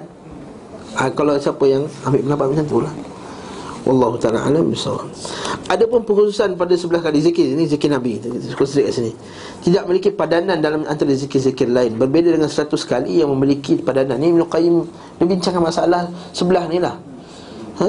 Demikian juga 10 ada padanan. Seperti yang disebutkan dalam hadis Abu Zar Bahawa Rasulullah bersabda barang siapa mengucapkan di antara solat fardu uh, Solat fajar Dalam posisi masih melipat Maksudnya dalam tengah duduk lagi lah Lipat kaki sebelum berbicara La ilaha illallah wahdahu la syarikalah Lahul mulku wa lahul hamdu yuhyi wa yumit. Eh yuhyi tu salah hija tu. Betul kan buku tu? Salah hija yuhyi tu. Ya hak tajam. Yuhyi Menghidupkan. Yuhyi dengan hak tajam bukan hak bulat. Faham tak? Hak pedas ha. Hak tajam, hak pedas. Orang Arab dah sebut hak dia faham. Nah hak Tak boleh sebut hak pedas lagi. Dah Memang dah pedas lah Hak Cili pedas. Saya nak cili pedas boleh? Ha, mana boleh? Ha, Hak Dah sebut hak. Faham lah Bukan ha Hak hmm. Hak Hak pedas ke Ustaz? Hak Wa yumit Wa huwa ala kulli syai'in qadir. Tidak ada ilah yang berhak disembah dengan benar kecuali Allah. Semata-mata tidak ada sekutu baginya miliknya segala kerajaan dan untuk segala pujian. Yang menghidupkan dan mematikan. Yuhyi menghidupkan, yumit mematikan. Wa huwa ala kulli syai'in qadir. Dan berkuasa atas segala sesuatu. Diucapkan sebanyak 10 kali. Nescaya ditulis baginya 10 kebaikan. Dihapuskan baginya 10 kejahatan. Diangkat baginya 10 darjat.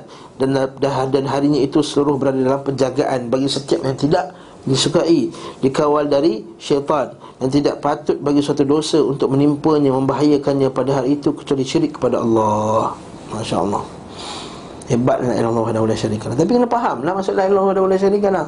Betapa ramai orang ucapkan la ilaha illallah tapi tak faham makna. Tak tahu rukun-rukun, tak tahu syarat-syarat la ilaha illallah. Lepas tu dia tak tak dapat apa yang Nabi sebut ni. Terpelihara daripada dosa. Macam mana la ilaha illallah tak faham?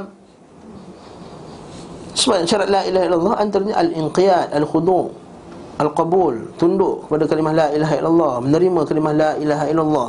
Jadi kalau dia tak ada syarat tersebut, macam mana dia nak patuh pada perintah Allah?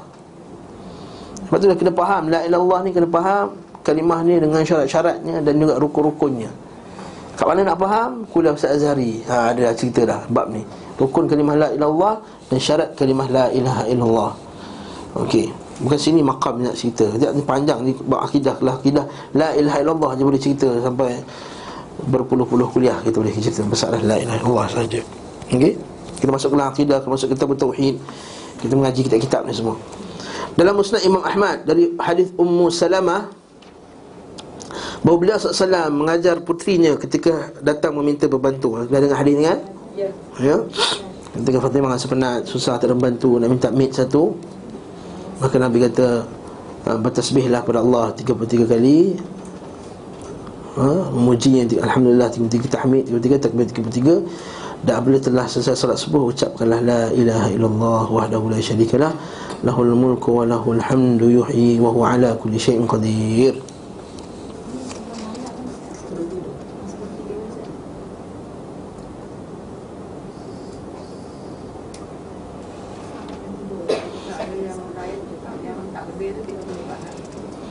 Boleh juga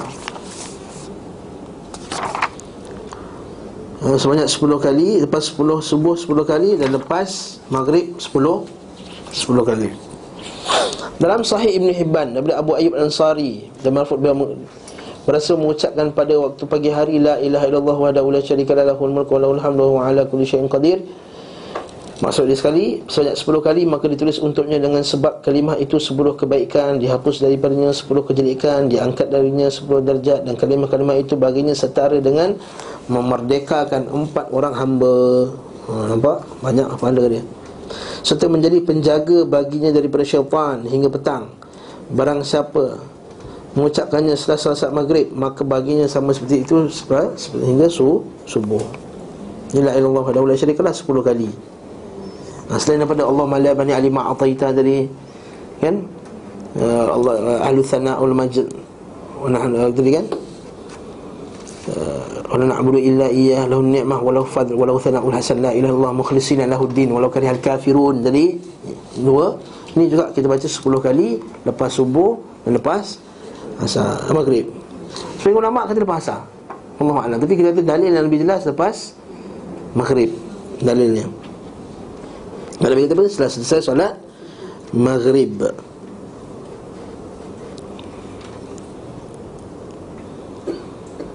Demikian pula telah disebutkan dalam doa iftar Nabi Sallam yang mengucapkan Allahu Akbar 10 kali Alhamdulillah 10 kali Subhanallah 10 kali Istighfar 10 kali Juga mengucapkan Allahumma gfirli wahdini warzukni 10 kali Dari sempitnya tempat hari kiamat 10 kali Pengulangan hingga 10 kali dalam zikir Dan doa sangatlah banyak Ada pun 11 kali tidak disebutkan Ini Ibn Qayyim dia masih lagi Mengagiu Masalah 11 tadi. Dia kata tak ada contoh dari Nabi ni 11 Banyakkan ni 10, 100 33, ha, itu ada.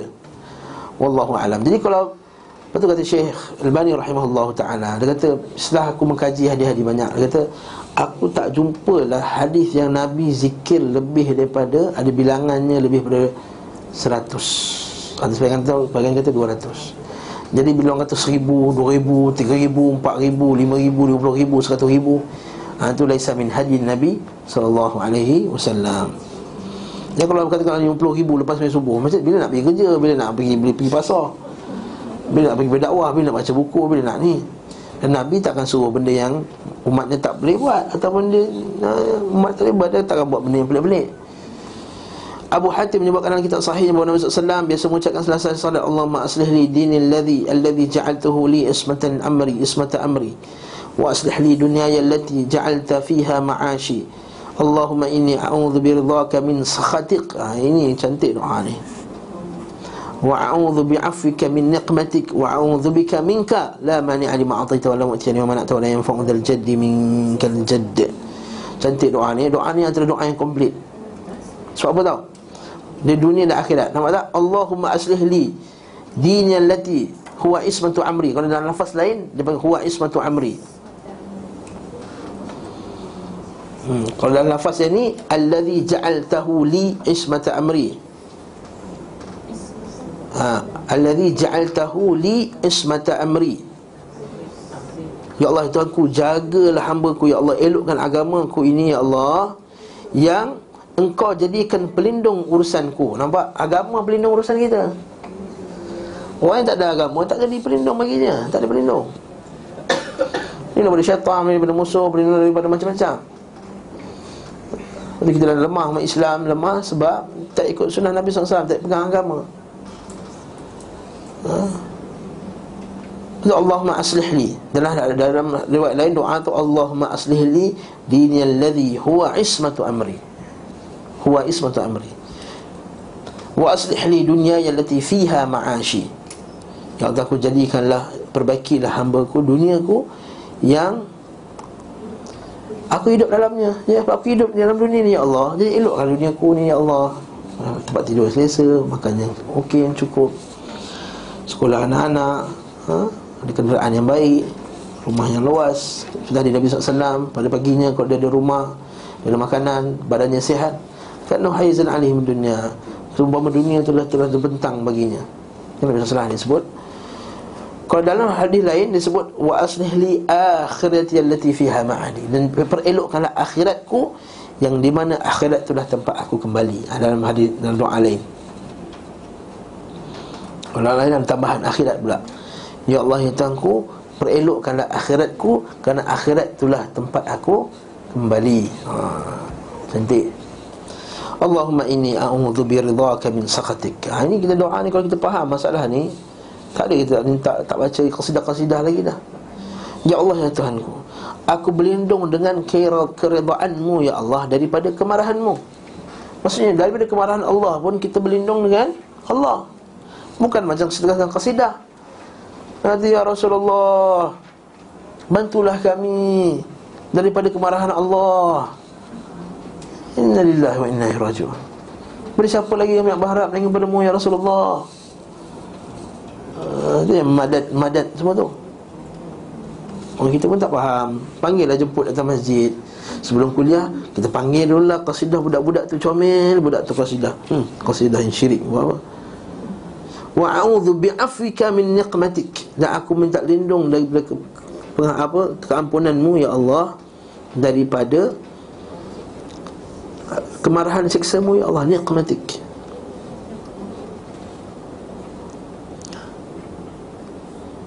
Wa a'udzu bika minka. Dan aku minta lindungan daripada-Mu ya Allah denganmu daripada-Mu. Nampak? Apa tu kita ada hubungan kita dengan Allah ni. Ya, bila kita buat dosa kita bukan lari kita buat salah dengan orang kita lari kepada orang tersebut. Ini tidak dengan Allah buat salah dengan Allah taala itu lagi dekat dengan Allah. Untuk kita minta dapat kampunannya la mani alima atait. Macam tadi jugalah tidak ada siapa yang nak menghalangmu. Tidak ada penghalang bila kamu nak memberi Ya Allah. Dan tidak ada pemberi bila kamu nak menghalang Ya Allah. Wala yang fa'ul jadi minkal jad Hmm, cantik doa ni. Al-Hakim menyebutkan dalam kitabnya Al-Mustadrak Dari Abu Ayyub bahawa beliau SAW Aku tidak pernah salat di belakang Nabi SAW Melainkan aku mendengar ketika saya salat di belakang baca Allahumma gfirli khatayaya wa dhunubi kullaha Allahumma anmi wa ahyini warzuqni Wahdini li salihil a'mali wal akhlaq innahu la yahdi li salihaha illa ant wa la yusrifu an sayyi'aha illa ant ya Allah berilah ampunan kepadamu ya Allah hamba-Mu atas segala kesalahannya. Dan dosa-dosa hamba ya Allah berilah hamba nikmat kehidupan dan rezeki. Serta tunjukkan hamba kepada sebaik-baik amalan dan akhlak. Ya, dan sesungguhnya tidak ada yang beri petunjuk kepada kebaikannya selain engkau ya Allah. Dan tak ada yang memalingkan dari keburukannya selain engkau ya Allah. Hmm, cuma hadis ni riwayat lemah hmm, Waktu tak sabit dalam banyak kitab-kitab Buku-buku berkenaan dengan zikir lepas salat Tak ada lagi. Ni Sebab dia zikir hadisnya lemah. Tapi kita kata sekali lagi Maknanya bagus. Jadi boleh kita buat macam doa untuk Doa lepas salat. Doa dengannya lah Masa bila-bila lah Ibn Hibban menyebutkan dalam sahih daripada Harith bin Muslim At-Tamimi Dia kata Nabi SAW bersabda kepada ku Apabila engkau selesai salat Maka ucapkanlah sebelum berbicara Allahumma ajirni minan nar Sebanyak tujuh kali. Kerana bila engkau meninggal pada harimu itu Nisaya Allah tulis baginya perlindungan dari neraka. Dan bila engkau salat maghrib Ucapkanlah sebelum berbicara Allahumma ajirni minan nar. Sebanyak tujuh kali. Kerana apabila engkau meninggal pada malam itu Nisaya Allah menulis untukmu pelindung dari neraka Dan hadis ini juga daif Dan ini juga da, daif Ha? Daif Nak baca boleh, tak masalah. Tapi kita Bila kita berpegang pada hadis daif Bila ambar amal macam masalah ni Kita kata dia tak boleh Ada empat syarat kan? Ha, Antara syarat yang, yang last sekali Tak boleh kita Beramal dengannya macam dikonform hadis yang Sahih. Ha, Ihtiyatan. An-Nasai menyebutkan dalam kitab Sunan Al-Kubra Sunan Al-Kabir daripada hadis Umamah yang berkata Rasulullah bersabda barang siapa membaca ayat kursi ha ni salat fardu maka tidak ada yang menghalanginya untuk masuk syurga kecuali kematian. Dalam perbincangan yang panjang ni muka surat surat 4227 ni Ibn Qayyim dia memper, dia mempertikaikan kesahihannya lah. Ha? Hmm? Dia bawa pembincangan tentang kesahihan hadis tersebut. Ha? Dia bawa pembincangan kesahihan hadis tersebut. Okey. Tapi dia me, akhirnya dia dia menguatkan pendapat bahawa hadis ini sahih. Ha, kita akan baca perbincangan macam-macam Ujung panjang Bawah hujung tu Dia kata bahawa guruku Ibn Taymiyah Rahimahullahu ta'ala Tak pernah tinggalkan Baca ayat kursi ini lepas Salat. Dikuatkan pula dengan hadis Yang berkenaan dengan Mu'ad Kan? Hadis Abu Hurairah Okey Jangan tinggalkan tiga benda Antaranya adalah baca ayat kursi lepas Salat Okey. Jadi antara sunnah juga baca ayat kursi. Okey, sebelah puak Ustaz 428. Dah habis kan dah? 10 minit lagi. Dalam kitab Musnad dan Sunnah disebutkan dari Uqbah bin Amir bahawa dia berkata Rasulullah memerintahkanku untuk membaca al-muawwidzat. Qul bil falaq qul bin nas pada setiap selesai salat. Itu muawwidzatain lah, al-falaq dan an an-nas. Hadis sahih. Hmm. Disebutkan dalam Mu'jam At-Tabrani dan Musnad Abu Ya'la Al-Musili dari hadis Umar bin Nabhan seorang perawi yang dibincangkan statusnya dari hadis daripada Jabir bin Salam tidak tiga perkara barang siapa melakukannya disertai keimanan nescaya dia akan masuk syurga dari mana saja dari pintu yang masuk syurga yang dia kendaki dan nikahkan dengan bidadari mana saja yang dia inginkan dan orang yang beri maaf kepada pembunuhnya itu pertama orang yang beri maaf kepada pembunuhnya membayar hutang yang tersembunyi dan membaca setiap kali selepas salat fardu Qul huwallahu ahad 10 kali. Hadis ini dhaif. Okey. Okey. Rasulullah SAW berusaha kepada Mu'az Untuk mengucapkan di, fi, di dubur salat Setiap kali salat Allahumma a'inni Ala zikrika Wa syukrika Wa hasani ibadati Jadi kesimpulan apa nak baca ni? Lepas semayang Astaghfirullah Astaghfirullah Astaghfirullah. La ya Allahumma anta salam Wa minka salam Tabarak ya Dhal jalali wal ikram. Pusing. Lepas baca baca La ilaha illallah Wahdahu la syarika la Lahul mulku Lahul hamdu Ala kulli syai'in qadir. Allahumma la mani'a lima ataita Wa la mu'tiya lima mana'ta Wa la yanfa'u jalli minka jad La ilaha illallah Wahdahu la syarika la Lahul mulku Wa ala kulli syai'in qadir. La ilaha illallah Mukhlisina lahu din Walau karihal kafirun Lepas tu baca la ilaha illallah wa la syarika lah 10 kali. La ilaha illallah wa la syarika lah la ilaha illallah wa la lah la ilaha illallah 10 kali. Lepas tu baca lah Allahumma a'inni ala dzikrika wa syukrika wa husni ibadatik. Baca kursi. Allahu la ilaha illa huwal hayyul qayyum sampai habis. Lepas tu bacalah subhanallah subhanallah subhanallah subhanallah tiga tiga kali. Kalau habis. Tu bacalah yang apa yang Nabi sebutkan tadi, yang tambahan-tambahan yang yang lain. Dan doa masing-masing doa lah masing-masing. Sekali lagi doa juga sendirian berhad. Ha, tiga kul juga. Lepas maghrib Lepas maghrib Dan lepas uh, sub, Lepas subuh. Baca tiga kul Yes. Nah. Lain tak? Ya tak? Allah majinil nar Wallahu alam. Allah majinil nar Wallahu alam. Sebahagian ni kata lepas maghrib Disunahkan baca Allah majinil nar Allahu alam bisawab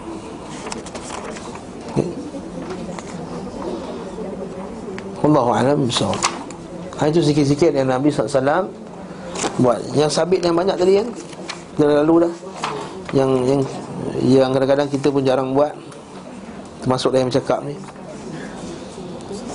Yang uh, yang biasa kita buat yang mula-mula tu biasalah la Allah wa la syarikalah uh, la wala na'budu illa lahu ni'mah wa lahul fadl Allah fi lima qaddamtu ma akhartu wa asrartu wa itu biasa kita buat. Tapi yang lain tu kita tak dapat kepastian kesahihannya dan kita pun tak buat lah dan ini zikir-zikir yang Nabi buat lepas sembahyang. Bila kita beriltizam lah dengan zikir yang Nabi buat ni. Dan lepas tu nak buat lain buat lah Lepas sembahyang lepas zikir ni Lepas tu terpulang lah Dah habis tu Zikir umum lah Bukan zikir lepas solat lagi dah. Zikir lepas solat ni Macam Nabi ajar macam tu lah kita buat. Ada pun lepas tu nak buat apa-apa bilangan seribu kali ke, dua ribu kali ke, tak terkira kali ke Boleh tak masalah. Allahu a'lam. Tanya Antara semayang sunat selepas Solat fardu dengan tiga Kalau kita takut batal wuduk dia Mana lebih kita sunat Kenapa takut batal wudu? Kalau orang kentut-kentut je Wuduk Kentut je lah lepas tu semayang balik. Ambil wudu balik. Ambil wudu susah keadaan lah. Okay, kalau keadaan dia susah ha, Semayang lah. Sebenarnya afdal Zikir lepas solat ni Lebih utama daripada solat sunat tu dulu. Sebab Nabi SAW solat sunat kat rumah. Nabi SAW Semayang sunat Qabliyah dan Ba'diyah Di rumah. Tapi kita fikir juga Pak Nabi rumah sebelah kan? Ha, Kita faham tak tu. Rumah kita jauh atas bukit sana kan Kat mana Valencia ke Kat mana-mana atas bukit tu Masjid jauh nak.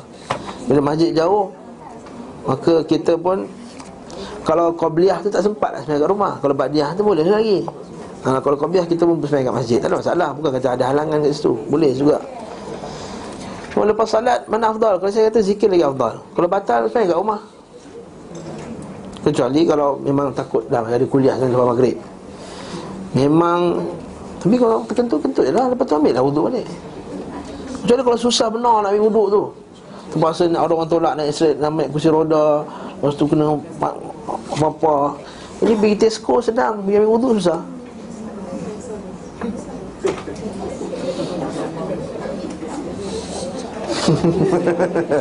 Ha, ha, betul? Pergi Tesco segar Jom pergi Tesco. Uh, Pergi ambil wuduk. Oi berusaha lah leceh Ha? Wallahu alam. Saya bukan nak peli. Tapi kata nak, kita ni kadang benda yang patut kita wuduk batal ambil wuduk tak salah.